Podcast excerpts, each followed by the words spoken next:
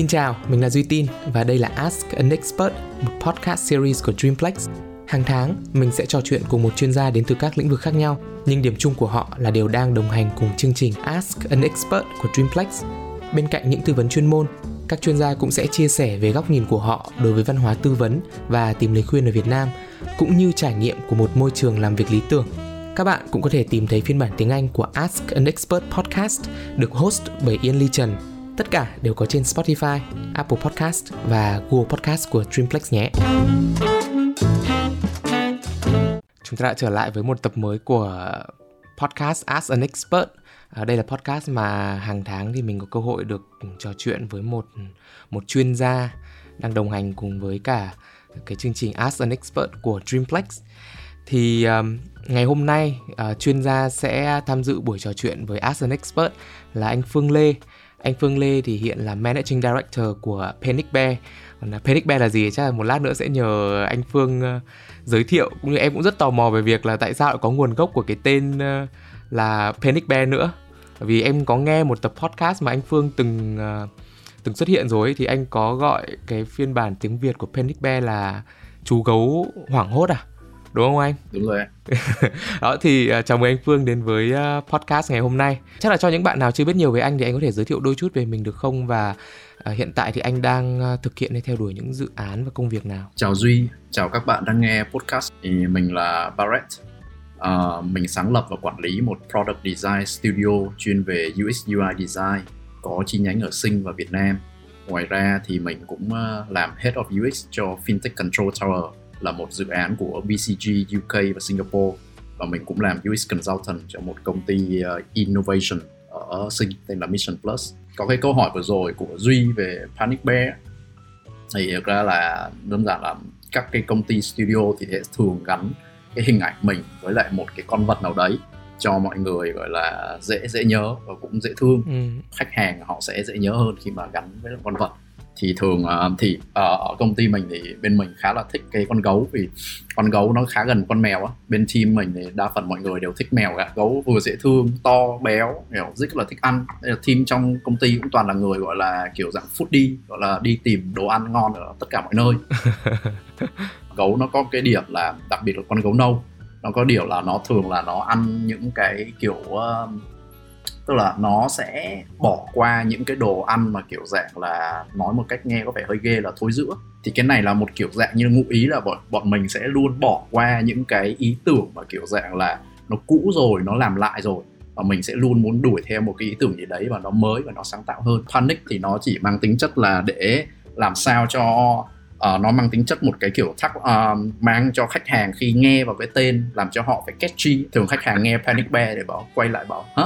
Cái gì cơ tên gì kiểu đấy một cái tên ờ, em thấy là có rất nhiều cảm xúc khi nghe và bây giờ được anh giải thích thì thấy là nó còn có những cái ý nghĩa mà chắc là nó cũng liên quan ờ, đến những cái ờ, triết lý làm việc và những cái dự án mà Panic Bear sẽ thường thực hiện, đúng không anh? Ngày hôm nay thì anh Phương thì được biết tới là một chuyên gia trong lĩnh vực thiết kế sản phẩm và trải nghiệm người dùng. Ờ, cái này chắc là cũng phải giải thích cho các bạn ờ, thính giả của podcast một chút. Đấy là mỗi tháng thì thì thì thì duy có cơ hội được nói chuyện với một một expert mà mà mỗi người lại có một chuyên, một cái chuyên môn khác nhau.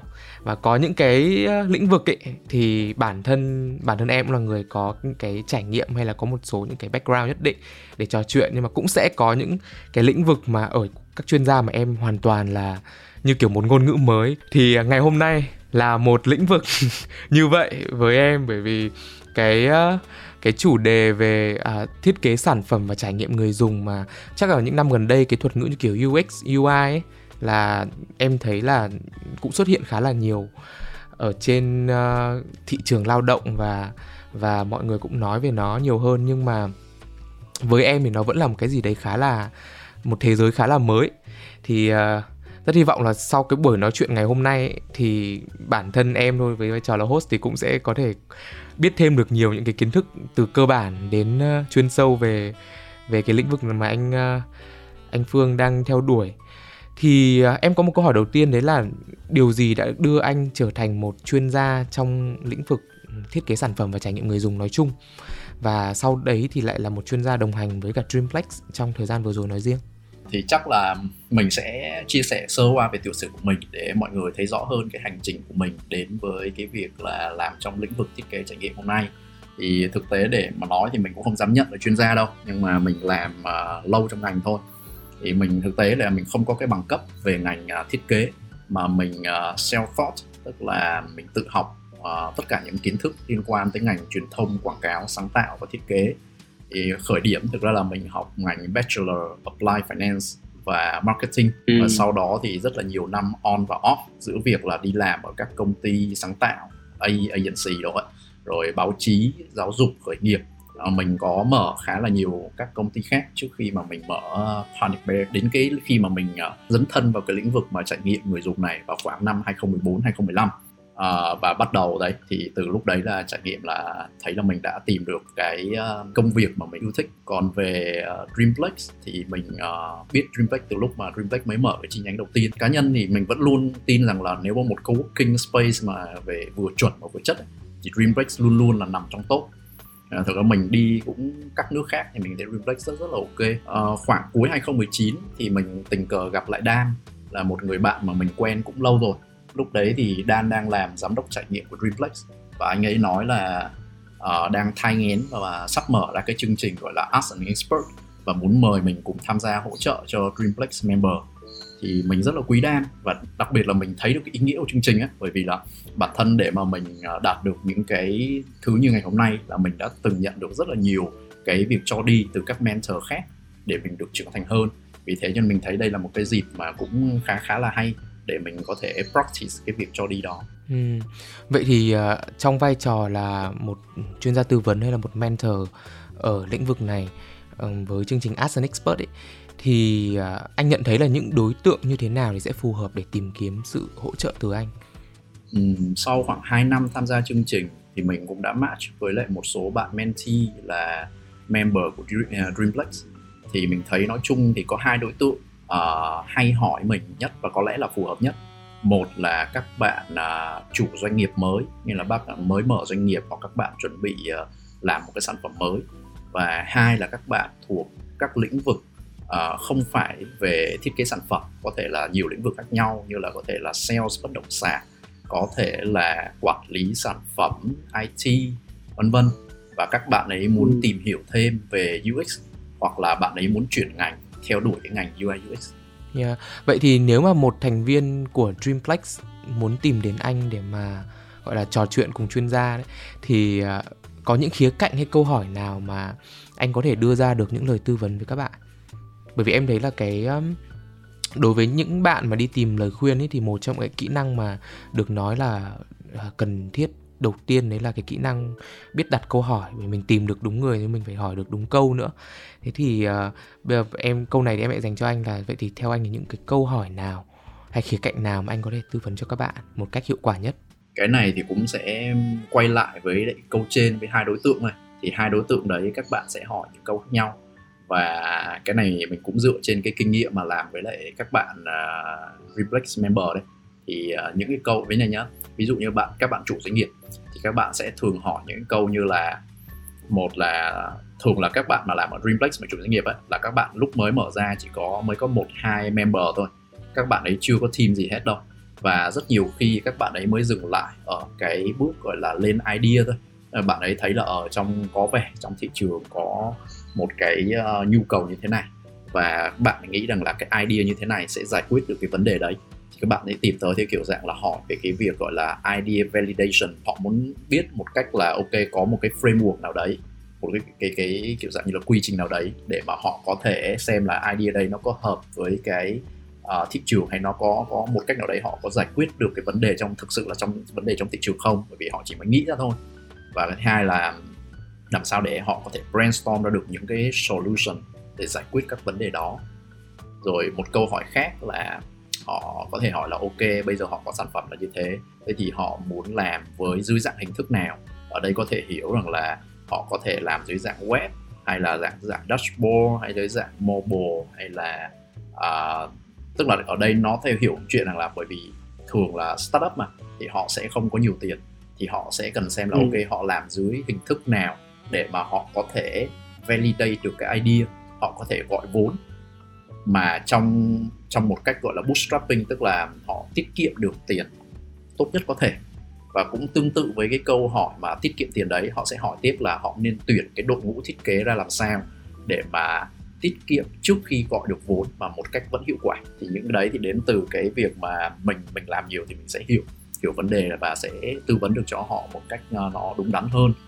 Đối với những các bạn mà ở cái lĩnh vực khác mà muốn tìm hiểu hoặc là muốn chuyển sang ngành US ấy, thì thường các bạn sẽ đầu tiên hỏi đầu tiên là em nên uh, đi theo cái mạng nào của UI UX vì uh, lát nữa thì mình có thể nói rõ hơn nhưng mà về mặt UX thì nó có rất là ngành có rất là nhiều cái nhỏ ở bên trong. Và khi mà mọi người tìm hiểu thì bắt đầu sẽ bị loạn là không biết là nên nên nên đi theo cái có thể hỏi những cái câu nó rất là là kiểu rất là rất là basic rất là beginner như là ví dụ như là em uh, nên xài phần mềm nào hay là em có nên biết về những cái cách design này hay cách design kia không? Nhưng mà lúc đấy thì chẳng hạn mình thì mình sẽ bảo là ok em chưa cần phải tìm hiểu về những cái chi tiết như thế mà em nên tìm hiểu về cái cơ bản chung của ngành trước đã. Ờ, uh, chẳng hạn bao gồm những cái uh, role nào tức là những vai trò nào và nên hiểu về những cái thứ như là design thinking nên hiểu về cái việc là đặt câu hỏi và cũng mình cũng giúp cho bạn thông hơn hiểu hơn về cái chuyện là career path vì anh Phương vừa nhắc tới cái career path của một người mà làm chuyên môn trong lĩnh vực ờ, UX UI này thì em cũng có một cái thắc mắc đấy là ờ, cái lộ trình phát triển sự nghiệp của một người trong ngành uh, thiết kế UX UI này thì có thể chia thành những giai đoạn nào và và ưu tiên trong từng giai đoạn sẽ là gì được không? Bởi vì em cũng biết được là bản thân đối tượng của uh, các thành viên Dreamplex bây giờ hay là các bạn thính giả của Ask an Expert podcast ấy thì cũng có rất nhiều bạn là thuộc thế hệ lao động mới. Uh, các bạn thuộc Gen Z hay thậm chí những bạn mà đã đi làm rồi nhưng mà như anh nói là mong muốn chuyển ngành ấy và tìm hiểu thêm về lĩnh vực này thì uh, em cũng rất muốn được biết về cái một, một cái con đường một cái lộ trình trong sự nghiệp của một người làm trong lĩnh vực này thì sẽ như thế nào? Câu này trả lời hơi dài đấy nhá. Ok anh. Để mà trước khi trả lời câu lộ trình phát triển sự nghiệp thì anh uh, mình nghĩ là uh, nên cho mọi người hiểu bao gồm có những cái vai trò nào trong UX UI trước đã. Cái UX UI design á, nó là một cái umbrella term. Umbrella term có nghĩa là một cái từ uh, chung thôi để nó chỉ một cái nhóm ngành. Vì ở bên trong nó có ừ. rất là nhiều cái vai vai trò.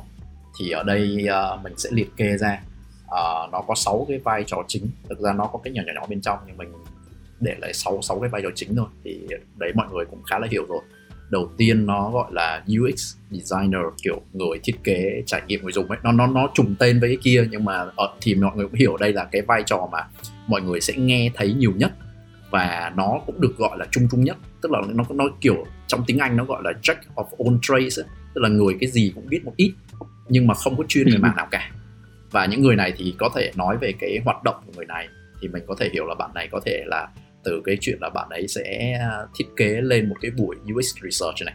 Có thể là thiết kế lên một cái buổi mà gọi là uh, focus group này.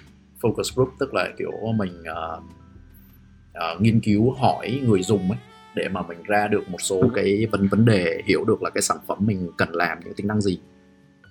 Rồi có thể là bạn ấy cũng là người tìm kiếm nỗi đau người dùng. Bạn có thể lên ý tưởng bạn ấy có thể thiết kế wireframe uh, thiết kế prototype hay là design system cho tới usability testing. Usability testing là những cái buổi mà thử nghiệm test xem là cái sản phẩm đấy có dễ sử dụng không à, người dùng có xài được theo cái ý đồ của thiết kế không. Nói chung là bạn UX designer là bạn mà làm tất tần tật nhưng mà mỗi thứ chỉ một tí thôi tức là về cái kinh nghiệm và khả năng một tí thôi. Nó cũng cũng sẽ tùy kinh nghiệm bạn càng nhiều kinh nghiệm hơn thì làm sẽ càng giỏi hơn à, thứ hai là một cái term mà khoảng vài năm trở lại đây bắt đầu rất là hot.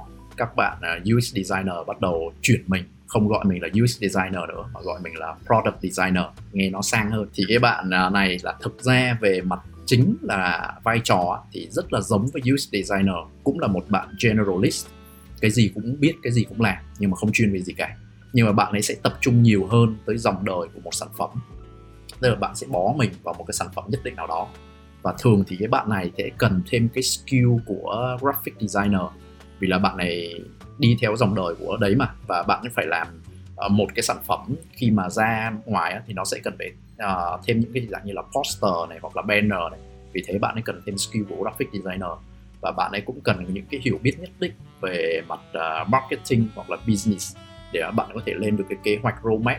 Roadmap tức là một cái kế hoạch uh, vòng đời những cái ờ, feature những cái tính năng cho một cái sản phẩm để làm sao cho nó hợp lý đúng đắn với lại cái um, uh, plan về mặt marketing và mặt business của cái doanh nghiệp đó. Cái thứ ba là bạn visual designer. Thì bạn này cũng có những kỹ năng của UX designer nhưng chuyên biệt hóa về mặt visual bạn này là bạn có khả năng à, vẽ vời này, tức là illustrate, vẽ những cái illustration mà nhìn trông đẹp đẹp ấy. Rồi bạn có khả năng thiết kế icon, hiểu rõ các yếu tố về mặt branding. Thứ tư là motion designer, thì bạn này là còn chuyên biệt nữa, là những bạn mà chuyên làm về cái kiểu dạng là animation. Và những cái tương tác effect trong visual sao cho nó ảo diệu và nó bắt bắt mắt nhất có thể. Thứ năm là bạn UX researcher thì đây là những bạn mà gọi là chuyên gia về nghiên cứu thị trường và người dùng. Những bạn này là sẽ lên những cái thứ như là user persona.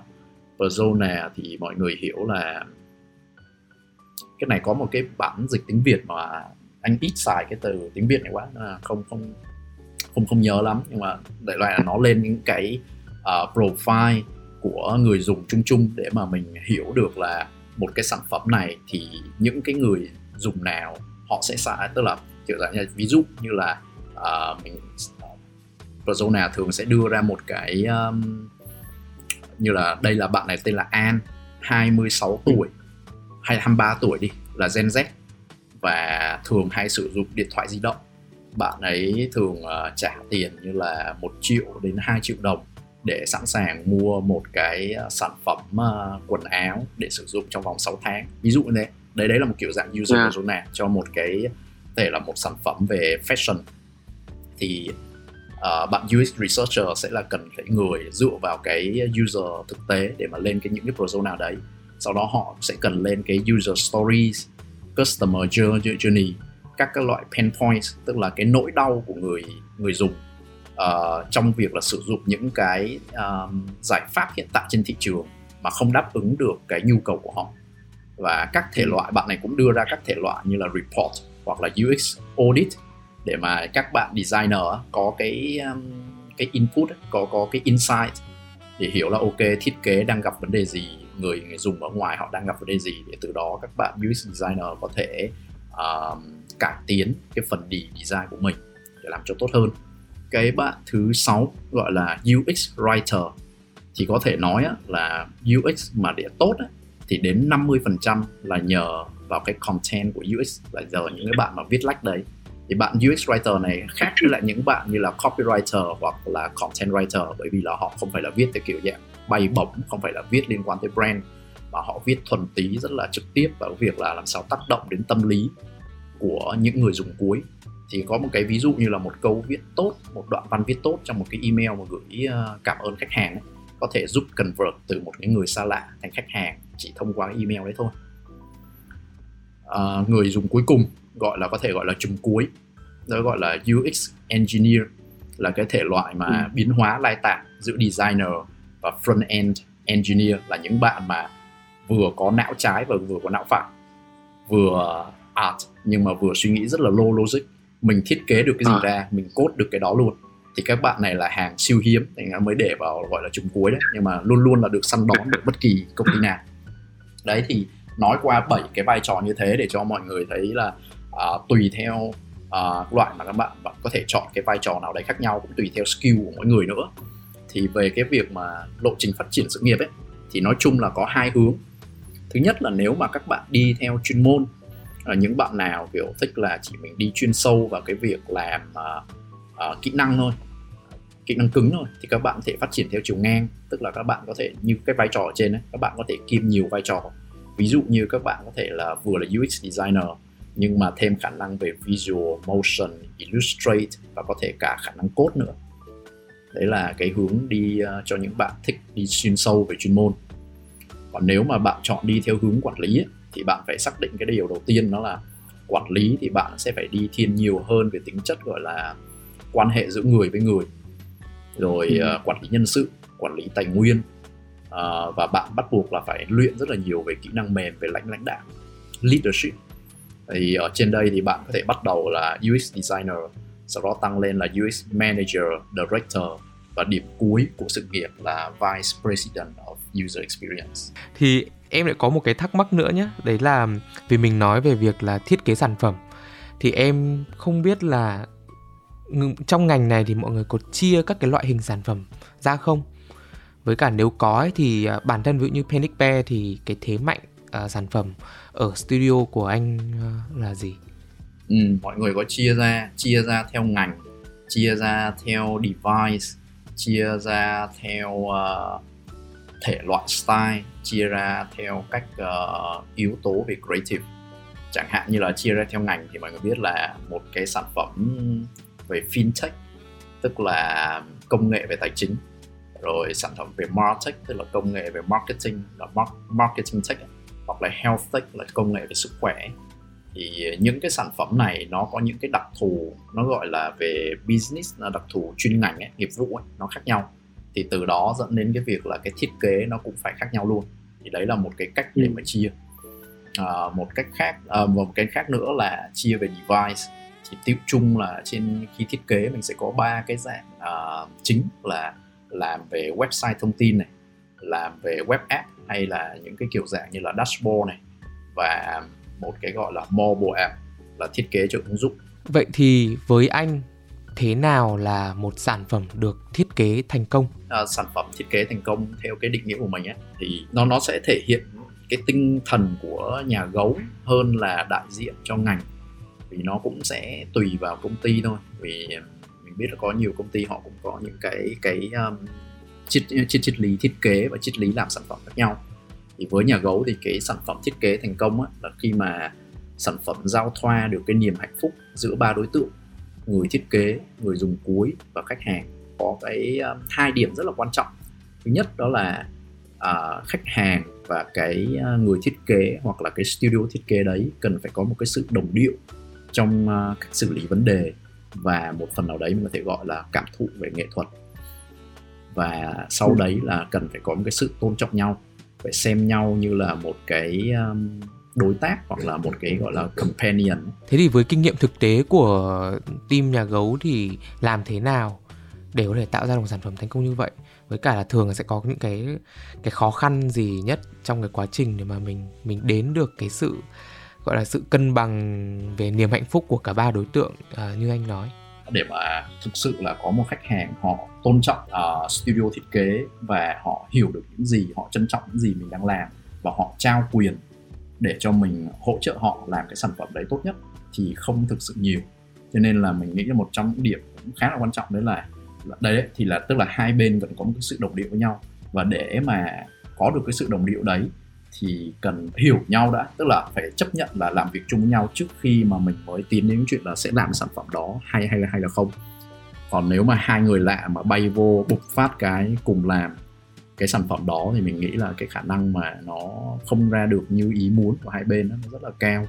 À, từ nãy đến giờ mình nói rất nhiều câu chuyện về à, chuyên môn uh, của một người làm uh, thiết kế làm designer trong ngành uh, trong ngành uh, thiết kế sản phẩm và trải nghiệm người dùng này. Nhưng mà có một cái vai trò nữa mà mà em tin là ở đầu anh Phương cũng có nói là cũng là một đối tượng mà tìm đến anh để mà tìm những lời tư vấn ấy đấy là các bạn trong vai trò founder hay là quản lý uh, chứ không phải là một một một designer uh, đi vào cái phần kỹ thuật nhiều hơn. Thì bản thân anh Phương cũng là managing director ở ở Panic Bank cũng là founder của một studio. Thì Ừ, với kinh nghiệm của anh ấy, thì làm thế nào để mà có thể quản lý được một đội ngũ thiết kế sản phẩm tốt? À cái này tùy thuộc vào tính chất của công ty nhé công ty đấy là công ty làm sản phẩm hay là công ty đấy là studio thì cái đội ngũ đấy nó sẽ quản lý khác nhau. Nếu bây giờ lấy ví dụ như là công ty đấy là công ty làm sản phẩm đi tức là bạn có một cái sản phẩm nhất định và bạn muốn ờ, build cái sản phẩm đấy thì ờ, thì bây giờ mình lại hỏi tách ra hai hướng là sản phẩm đấy là thuộc dạng sản phẩm uh, kiểu uh, B2B hay là sản phẩm uh, kiểu dạng B B2C thì uh, ừ. cái hiểu đơn giản đây là nếu mà sản phẩm mà B2B á, thì bạn sẽ hiểu rằng là ok đây là những những cái vai trò mà bạn cần tìm kiếm về cho đội ngũ uh, thiết kế. Nó sẽ liên quan nhiều đến những bạn như là UX này, uh, UX designer này, uh, researcher này, rồi data scientist này. Nhiều hơn là những cái bạn mà làm về mặt visual thì những cái bạn mà theo hướng này họ suy nghĩ một cách nó khá là logic hơn. Và cái việc mà quản lý ấy, nó về một mặt nào đấy nó tương đối đơn giản hơn vì là họ kiểu dạng đội ngũ engineer và mình ờ, đảm bảo những cái kiểu dạng như là một môi môi trường làm việc uh, ổn định và uh, họ có thể phát triển được về kỹ năng ấy là ok. Nhưng mà với những cái um, bên mà như là B2C hoặc là uh, thiết kế studio ấy, thì cái đội ngũ quản lý đấy họ sẽ đa di năng hơn. Uh, đặc biệt là studio.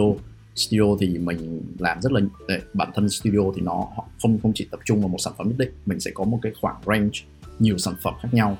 Ở vì thế như là trong đội ngũ studio chẳng hạn thì sẽ có uh, UX design tức là gần như là chắc là gần như đủ các cái vai trò mà ở trên mình nói ấy.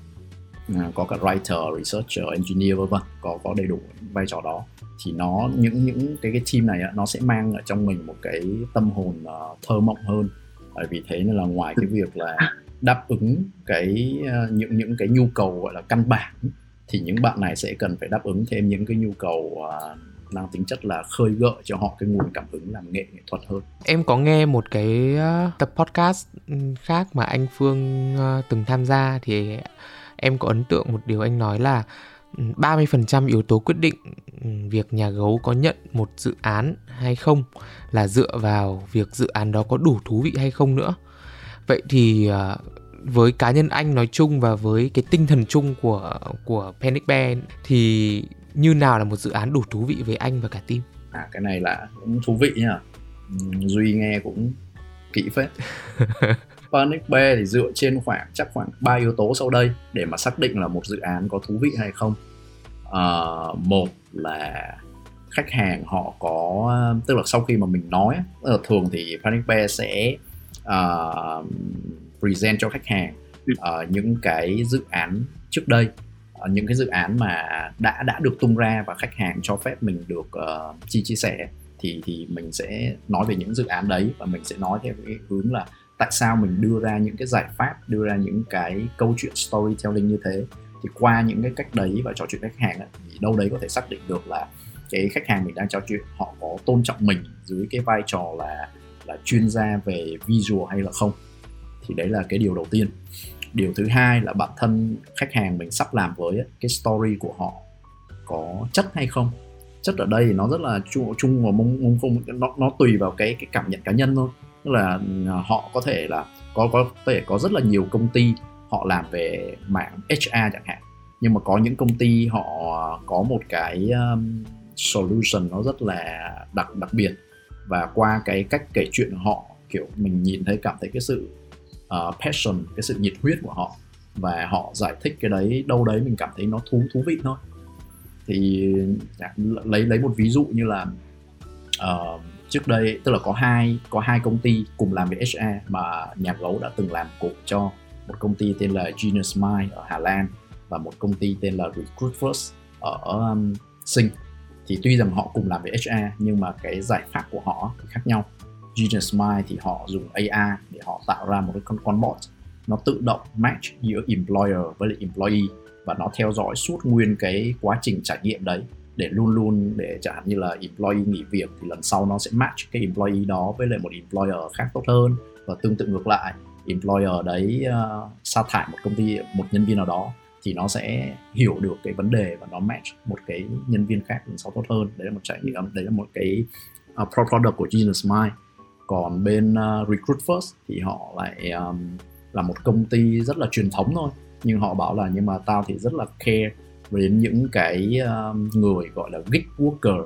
Gig worker là một cái term dành cho những cái bạn mà làm việc công việc gọi là casual ví dụ như là uh, chạy grab này uh, deliver food này hoặc là dắt dắt chó dắt mèo đi dạo này. Đấy là những cái công việc ừ. gọi là gig worker. Nó không nó không phải nó không có ràng buộc nhau trên một cái contract nào cả và nó mang tính chất rất là short term.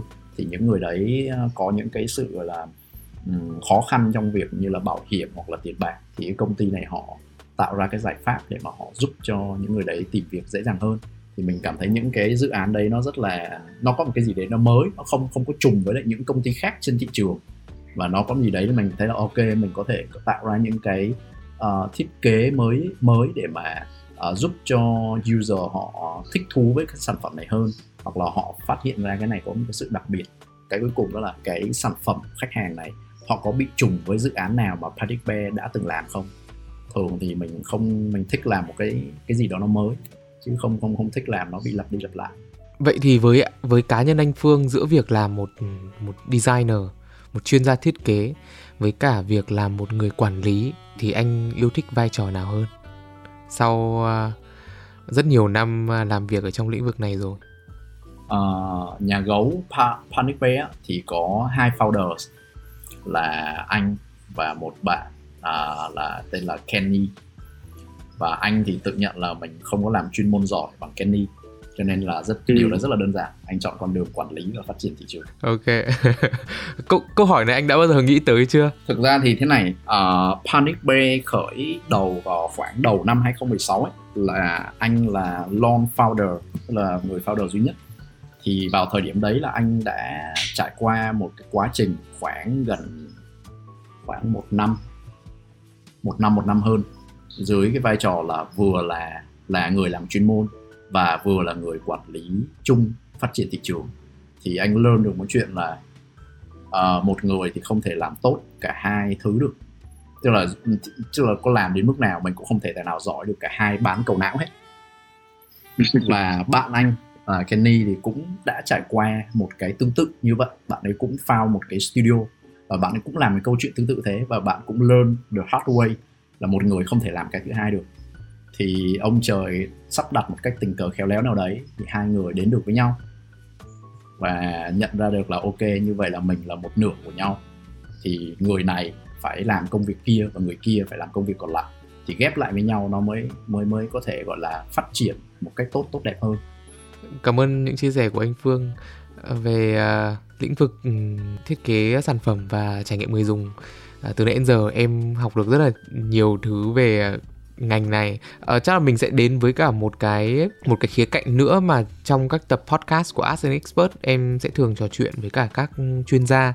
Đấy là nó cũng đến được cái tinh thần của dự án Ask an Expert ở Dreamplex là mong muốn thúc đẩy cái cái văn hóa uh, đi tìm sự uh, tư vấn và lời khuyên ở Việt Nam là cái mentoring cultural. Thì với bản thân anh thì anh nhìn nhận như thế nào về văn hóa này ở Việt Nam hiện nay? Mentoring culture ở Việt Nam thì cũng không phải là tức là cũng có chắc cũng phải năm bảy năm có khi gần chục năm rồi nhưng mà cá nhân nhận định thì thấy nó vẫn còn rất là mới và đặc biệt là rất nhiều nơi còn bị nhập nhằng giữa cái khái niệm mentor với lại coach ấy. và yeah. Dạ. bản thân thì mình cũng thấy thôi mình cũng không không thực sự hiểu rõ lắm về mentor thực ra mình làm mentor thì cũng từ khoảng 2017 uh, đặc biệt là vào thời điểm đấy mình làm mentor khá là nhiều trong bên trường RMIT cho các sinh sinh viên. Uh, nhưng mà sau này thì mình mới hiểu thực sự hiểu về cái cái vai trò của mentor và cái mối quan hệ giữa mentor với mentee ấy, khi mà mình tham gia làm mentee của chương trình gọi là SME Mentoring 111 vào năm 2019 ừ. thì uh, năm nay 2021 thì mình quay lại với vai trò mentor trong cái chương trình đấy. Thì cái cái điểm mà quan trọng nhất ấy, mình thấy là một mối quan hệ mentorship ấy, chỉ thực sự là thành công ấy, khi mà quan hệ giữa hai người mentor và mentee mình tịnh tiến về cái hướng là những người bạn chia sẻ buồn vui trong cuộc sống. Uhm, mentor ấy, không phải là người phải làm trong lĩnh vực mà mentee đang làm. Mentor mình có thể hiểu ở đây ấy, là một người bạn lớn tuổi hơn nhiều kinh nghiệm cuộc sống hơn nhiều thất bại hơn bạn. Và cái vai trò của mentor trong một cái cái relationship với mentee ấy, là giúp cho mentee reflect lại các các cái action đấy. Họ họ nói chung là họ là người mà giống như là đặt các câu hỏi để giúp mentee tự tự xem lại và những những những cái cái uh, action những cái suy nghĩ của mình ấy, nó nó gặp vướng mắt ở đâu. Về một mặt nào đó thì thực ra là trong cái cái quá trình mà mà mà men mentorship đấy mentee thực ra là người tự gỡ rối cho mình chứ không phải là mentor. Ừ. mentor chỉ là người giống như là ok tôi ngồi đây. Tôi uh, nghe những cái vấn đề của bạn. Uh, tôi chia sẻ lại cái kinh nghiệm mà tôi đã từng làm. Nó không nhất thiết cái kinh nghiệm này chưa chắc đã giải quyết được vấn đề cho bạn nhưng ít nhất là bạn có được một cái guideline. Bạn thấy được là ok tôi đã làm những cái vấn đề như thế và tôi đã gặp thất bại rồi thì có thể là bạn không lặp lại những thất bại đấy. Nhưng mà cái việc mà cái final decision quyết định cuối cùng vẫn thuộc về bạn thôi. Tôi là một người nghe tôi là một người uh, chia sẻ lại kinh nghiệm cuộc sống chia sẻ lại thất bại của tôi và trên hết là dù bạn thế nào thì tôi vẫn ở đó và tôi sẽ đồng hành cùng với bạn thông qua tất cả những cái vấn đề không phải chỉ nằm trong kinh doanh mà cả về những cái trong cuộc sống nữa. Thì thì phải hiểu đây là, đấy, thì cái mentor họ không phải chỉ liên quan đến việc vấn đề về trong công việc mà họ họ sẽ đồng hành cùng mình đi qua cái quãng quãng quãng đường của mình. Thì cả những cái up and down trong life thì thì cái đấy là cái điều thứ nhất là rất là quan trọng cái thứ hai là không phải mentor nào cũng hợp không phải mentor và mentee nào cũng hợp với nhau. Ừ. là bạn mà nó giống như là một người bạn. Nó sẽ có người hợp và có người không hợp. Cho nên là mình đừng cố ép áp đặt cố nghĩ rằng là ờ uh, uh, hay là mình mình quá expectation vào người đó. Nếu mà mình không hợp that's fine mình đi tìm người khác. Và trong từng cái giai đoạn sống ấy, có thể mình sẽ có nhiều người có những người mentor khác nhau. Và thứ ba là vì họ là những người mà bạn đồng hành trong cuộc sống họ có nhiều kinh nghiệm hơn ấy. thường mentor phải là người lớn tuổi hơn. Nhưng mà cái kinh nghiệm mình thấy mình thấy được là họ không nên là người lớn tuổi hơn quá nhiều thôi. Tức là cách cách biệt về thế hệ quá có thể cũng không phải là một cái uh, hay. Ví dụ như là bạn là một Gen Z và và kết nối bạn với lại một người tầm 60 tuổi chẳng hạn. Nó là một cái sự cách biệt thế hệ rất rất là lớn và đâu đấy có thể là không phải là compatible với nhau cho nên là có thể là cách biệt nhau một cái khoảng cách nhất định đủ để mà vẫn có một cái sự đồng đồng điệu trong uh, suy suy nghĩ và tâm hồn. Ừ. Em rất là thích cái um, ờ, cái philosophy mà mà anh Phương chia sẻ về việc là mình tìm đến những bởi mình bình thường ấy mình nghĩ là đi tìm những người những người mentor cho mình thì sẽ phải là những người mà profile thật là xịn thật là high performers có những cái achievement những cái track record rõ ràng đúng không? Nhưng mà anh Phương còn nói là đấy có thể những người mà thất bại nhiều hơn mình thì cũng sẽ là những người cho mình được những à, những bài học tốt hơn. Được nó cũng là một loại kinh nghiệm đúng không? Thì em rất là thích cái uh, philosophy đấy. À, một cái thứ hai em cũng đồng ý với việc là đi tìm không phải cứ đi tìm một người giỏi. À, tức là người đấy sẽ là người có thể cho mình được cái cái cái sự đồng hành hay là cái sự tư vấn rõ ràng? Bởi vì yeah, em nghĩ là nó là vấn đề là đây là những là mối quan hệ giữa người với người với nhau thôi thì chắc là việc đi tìm mentor thì nó cũng giống như là phải click hai người phải click được nhau như là đi dating ấy. Thì em khá là thích uh, những chia sẻ của anh vừa xong ở trong cái khía cạnh về uh, văn hóa về mentoring culture ở Việt Nam. Uh, có một cái uh, câu hỏi nữa mà sẽ thường là câu hỏi kết lại trong một tập ừ, As an Expert podcast. Đấy là đối với anh thế nào là một môi trường làm việc lý tưởng? Thì anh thấy là dưới cái dạng mà một cái môi trường làm việc lý tưởng ấy, là mình đến mình chỉ cần tập trung vào cái công việc mình thích thôi. Còn mình không cần phải lo nghĩ về bất kỳ một công việc nào khác nó không liên quan đến cái chuyên môn của mình. À, tất cả những cái thứ khác ấy, nó giống như là một cái add-on mà mình không cần phải động não về chuyện đó và nó tự động mình tự dung nạp cái chuyện đấy. Rồi có thể là ừ, có cây xanh này cây xanh cũng là một cái thứ mà bây giờ cho dù có làm trong nghệ thuật hay không mọi người cũng đều rất là thích. Rồi những cái thứ có thể là nó cũng rất là cơ bản rất là đơn giản thôi nó là bàn và ghế. Những người nào mà hay ngồi nhiều ấy như là bạn làm IT hay làm thiết kế thì mới để ý một chuyện là cái bàn và cái ghế là cực kỳ quan trọng luôn. À, cái độ cao của cái bàn làm sao độ cao của ghế làm sao cái cái góc độ một cái ghế nó nghiêng như thế nào cái chất liệu làm lên cái ghế đấy điều nó rất rất là quan trọng. Vì là từng thứ ấy, mình chỉ khi mình ngồi lâu mình thấy là nó nóng mông này hay là nó mỏi lưng này hay là nó mỏi cổ này thì mình rất là appreciate Dreamplex ở cái điểm là mọi người cater vào những cái thứ nó mang tính chất rất là chi tiết. Mà thực tế là à, không phải dễ để mà quan tâm đến những chi tiết đấy bởi vì thực sự là mọi người phải phải giống như giống như là một dạng UX gì á mọi người phải play cái vai trò là của user và mọi người tìm ra được cái pain point những cái nhỏ nhỏ nhỏ như thế để mà mọi người có thể làm cho nó một cách tốt hơn. Với những công ty nhỏ nhỏ như startup mà team chỉ có 10 người trở xuống á, thì cái việc mà anh em chơi với nhau á, nó chung là nó chưa có đủ cái độ mà làm cho gọi là cuốn và vui. Nó vui mức độ nhất định rồi nhưng mà nó đông hơn. Thì những cái trong vào trong co-working space thấy được là cái cái cái điểm mà gọi là những cái social event mà tổ chức theo tháng ấy, hay là có những cái workshop mà tổ chức theo mùa ấy, của các cái co-working mình cũng có tham gia, ra Dreamplex à, nhiều lần đấy là rất rất là hay. Và tạo, mình tạo ra được cái mối networking trong các cái ngành, trong ngành với nhau. Xong rồi lại tìm hiểu được những bạn bè đó. Nhiều khi là đi làm, bạn là một chuyện, nhưng mà sau đấy mình có bạn ở trong nhiều công ty ở các ngành nghề khác. Sau này mình có nhảy à, việc ấy, nhiều khi mình lại có những cái người, những cái mối networking đấy, họ giúp đỡ mình cũng nhiều. Yeah, em thấy cái yếu tố đấy rất là quan trọng. Vậy thì với sứ mệnh của Dreamplex là create a better day at work, tức là tạo ra một ngày làm việc tốt hơn. Thì với anh Phương thì a better day at work được định hình như thế nào? Better day at work của anh thì khá đơn giản chỗ là mình được làm công việc mình thích và mình làm cái công việc đấy ờ, một cách ờ, tức là mình hoàn thành cái ờ, task mình đặt ra ở trong ngày á mà mình không cần phải suy nghĩ gì quá quá quá nhiều.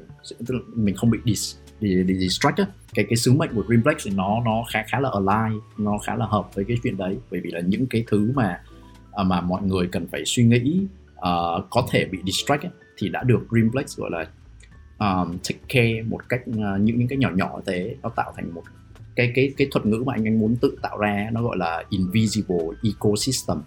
Oh, tức là sao anh? Tức là mình khi mà đến khi mà đến Dreamplex hay đến một cái coworking space thì uh, anh cảm nhận được cái chuyện là mình chỉ cần tập trung vào làm cái công việc của mình thôi. Còn những cái vấn đề xung quanh có thể là như là ăn uống hay là có thể như là uh, motivation uh, hay là những cái thứ um, uh, giao giao giao lưu của mọi người ấy, thì nó đã ở đó rồi nên mình không cần phải ừ. đặt cái câu hỏi ra là bây giờ mình cần phải làm gì như nào. Tức là nó thành một cái thứ nó rất là dễ để mà mình mình uh, reach tới nó. Cho nên anh mới gọi là e- ecosystem là như thế. Còn invisible là bởi vì mình không cần phải tạo ra bởi vì nó nó đã re- ready ở đấy. Và nó rất là à. available để cho mình uh, có thể thể hưởng được những thứ đó. Anh là em nhớ đến mấy buổi happy hour của Dreamplex mà mỗi lần theo một cái theme có lần thì theme thời bao cấp ở, ở Việt Nam này xong có lần thì theme theo những cái ờ, những cái dịp ngày lễ. Thì nói chung là các bạn member experience ở Dreamplex chuẩn bị hết những cái đấy và đến ờ, đến ngày đến giờ thì chỉ việc ra tham dự thôi. Ờ, rất cảm ơn những chia sẻ của anh Phương trong tập podcast ngày hôm nay của As an Expert. Rất hy vọng là anh sẽ tiếp tục đồng hành cùng với chương trình As an Expert của Dreamplex trong thời gian tới. Phải nhắc lại là đối với các bạn thính giả mà là thành viên của Dreamplex thì các bạn có thể đặt lịch hẹn tư vấn một một với anh Phương Lê à, thông qua website hoặc là ứng dụng Dreamplex. À, còn với các bạn chưa phải là thành viên của Dreamplex thì các bạn vẫn có thể tương tác với các chuyên gia của chúng mình à, bằng cách là gửi câu hỏi về Ask an Expert Podcast dưới phần à, comment trên các platform của Dreamplex. Thì rất cảm ơn anh Phương cho buổi nói chuyện ngày hôm nay. Hẹn gặp lại à, các bạn à, vào tháng sau với một tập podcast nữa của Ask an Expert.